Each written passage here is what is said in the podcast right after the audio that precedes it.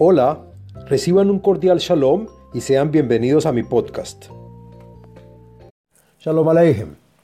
En este podcast hablaremos de el grupo o la asociación, de cómo escogerlo y la garantía mutua entre sus miembros. La relación de dos personas, relación binaria, es la mínima expresión de un grupo o equipo. Cuando hay dos personas o más en la asociación, cada una de ellas podrá desarrollar su propia relación espiritual con el prójimo, que se beneficiará del proyecto espiritual. Debemos comprometer todos nuestros talentos en beneficio de los integrantes del grupo. La conformación de un buen grupo no es nada fácil.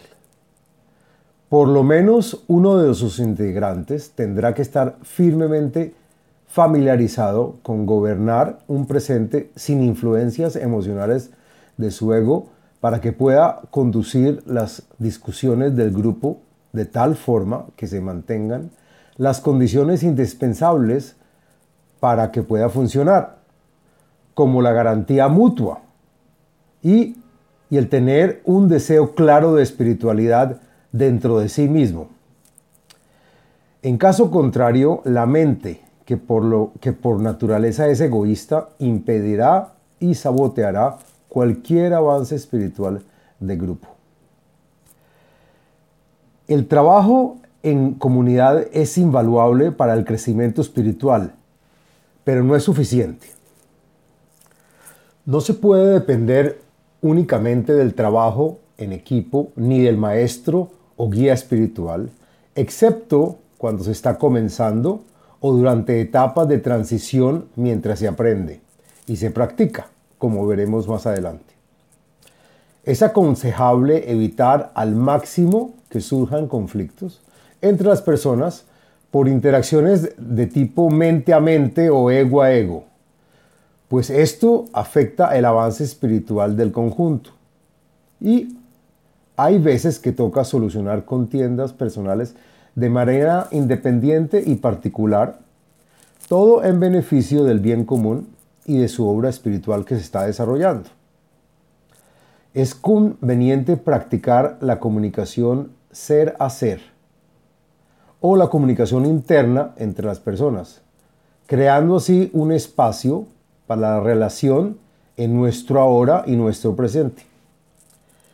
La razón e importancia del conjunto de individuos consiste en que por su intermedio aparecerá dentro de cada uno de nosotros, sus integrantes, un deseo extendido compuesto por la adición de todos nuestros deseos individuales juntos. Los deseos espirituales de este equipo de personas se unen para componer un solo deseo mucho más grande, integral, de mayor calidad espiritual, que agrupa a todos los deseos de las personas y que nos representa a todos y a cada uno de los integrantes. Es decir, se forma un cli del conjunto que es, obviamente, mucho más grande que el cli de cada persona y también mayor a la suma de los kelim. Y obviamente al tener un CLI más grande, nuestro poder de influencia crece correspondientemente. Ahora, quiero hablarles sobre lo que se llama garantía mutua, o en hebreo arbut. La garantía mutua es la relación de interconexión e interdependencia de un equipo, como parte de un proyecto espiritual único en el que todos somos los órganos de un solo cuerpo. Mi obligación como pareja espiritual de alguien o como integrante de una comunidad o equipo de obras espirituales es hacer, ejecutar, considerar y garantizar una relación continua hacia todos y cada uno de los integrantes del grupo. Entonces, ¿cuál es mi obligación para con mi grupo o pareja. Está escrito en el Talmud Sanedrid 27 que todo Israel es responsable uno del otro Asimismo, tenemos los preceptos de amar a tu prójimo como a ti mismo y no hagas al otro lo que no quieras que te lo hagan a ti. Esto significa que todos y cada uno en el pueblo de Israel, los que estamos orientados directamente al Creador, en Arbut o garantía mutua, tomamos la responsabilidad de ayudar, cuidar, afirmar y trabajar por y para cada uno de los integrantes de nuestra pareja, grupo y comunidad o nación, con el propósito de solucionar y satisfacer sus necesidades reales y sus deseos. La persona no puede llegar a la meta deseada en el camino espiritual si no es a través de la conexión y ayuda de las personas que lo rodean. Ahora, ¿cómo escoger o formar un grupo? El medio social donde nos desarrollamos y vivimos, el grupo es básico para nuestro crecimiento espiritual. Somos producto y consecuencia de la sociedad en la que vivimos. Cuando hablamos de numerosas personas en una sociedad, el individuo está cautivo dentro de esta, con muy escasas opciones de escape. Por eso es de vital importancia vivir y mantenerse en una comunidad con altos estándares morales, pues seremos el producto de esa entidad. Está escrito en las Sagradas Escrituras, consíguete un maestro y adquiere un amigo. A diferencia de conseguir al maestro, con respecto al amigo decimos adquirir, refiriéndonos a que entre amigos debe haber un interés manifiesto y claro de ganarse uno al otro o de conquistar la amistad, sea por medio de obsequios tangibles o intangibles entre los dos amigos.